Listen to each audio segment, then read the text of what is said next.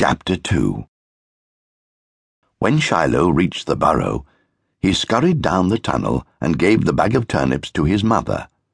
She looked at the small pack of rotting vegetables and sighed.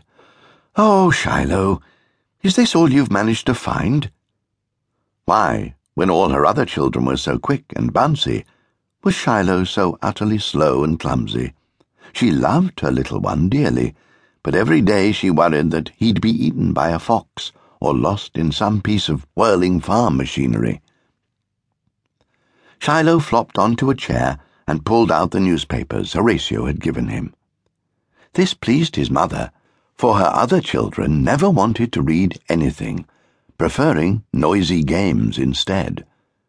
Presently, Shylo's three brothers and three sisters arrived with sacks full of vegetables stolen from the farmer's fields, which made his little bag of turnips look very sorry indeed.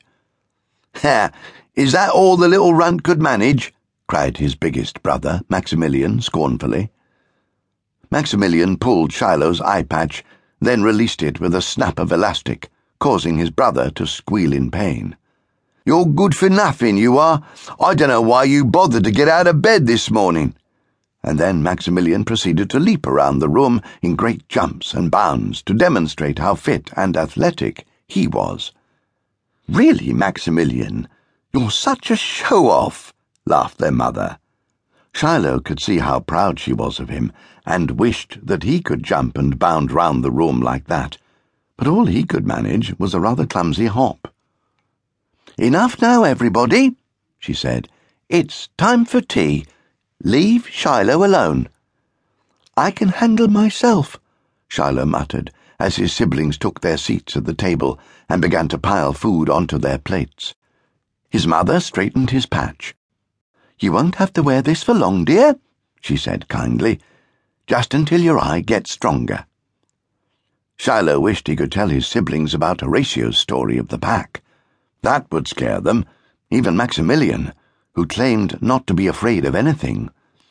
But he knew he could never reveal his secret meetings with the old rabbit, because he'd get into terrible trouble. Get some food in you, his mother added. Parsnips will make you big and strong. But the look on her face told him that she didn't believe it.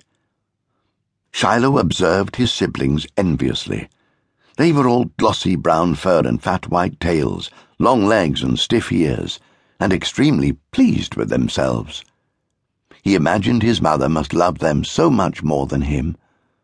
He climbed onto a chair and, with a helpless sniff, searched the almost empty dishes on the table for something to make him big and strong.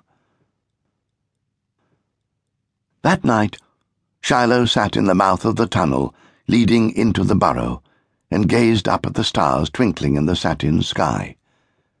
He wished he was clever and brave like the secret society of rabbits who had once lived beneath Buckingham Palace and protected the royal family of England from danger. He dreamed of a life of adventure. He longed to play a great part in rabbit history, but he was afraid of getting hurt and being away from his mother. He sighed. Maximilian was right. There was no rabbit weaker and more feeble than him. Even Shylo knew that his dreams were much too big for his little body. The following morning, Shylo was shaken from sleep by Maximilian shouting in his ear, Shylo, get up! Rats have broken into the warren! We have to get out! Now! Shylo's sister Blythe pulled back his duvet. Yes, now! Get up! Get up! His two other sisters, Elvira and Erica, stood in the doorway, wringing their paws. Hurry, or the rats will eat us all! Shylo leapt out of bed, but was so terrified that his knees buckled beneath him, and he fell to the floor with a thud. Maximilian lifted him roughly onto his paws. Come on, Runt, or the rats'll catch you! Shylo didn't waste time finding his clothes. He scampered through the burrow in his pajamas. As he charged through the kitchen, he knocked over the jug of carrot juice, and it crashed to the ground. Plates went flying, and chairs fell back. Desperate to flee the jaws of the fearsome rats, Shylo couldn't escape quickly enough. His heart beat so fast and so furiously he thought it might burst out of his chest.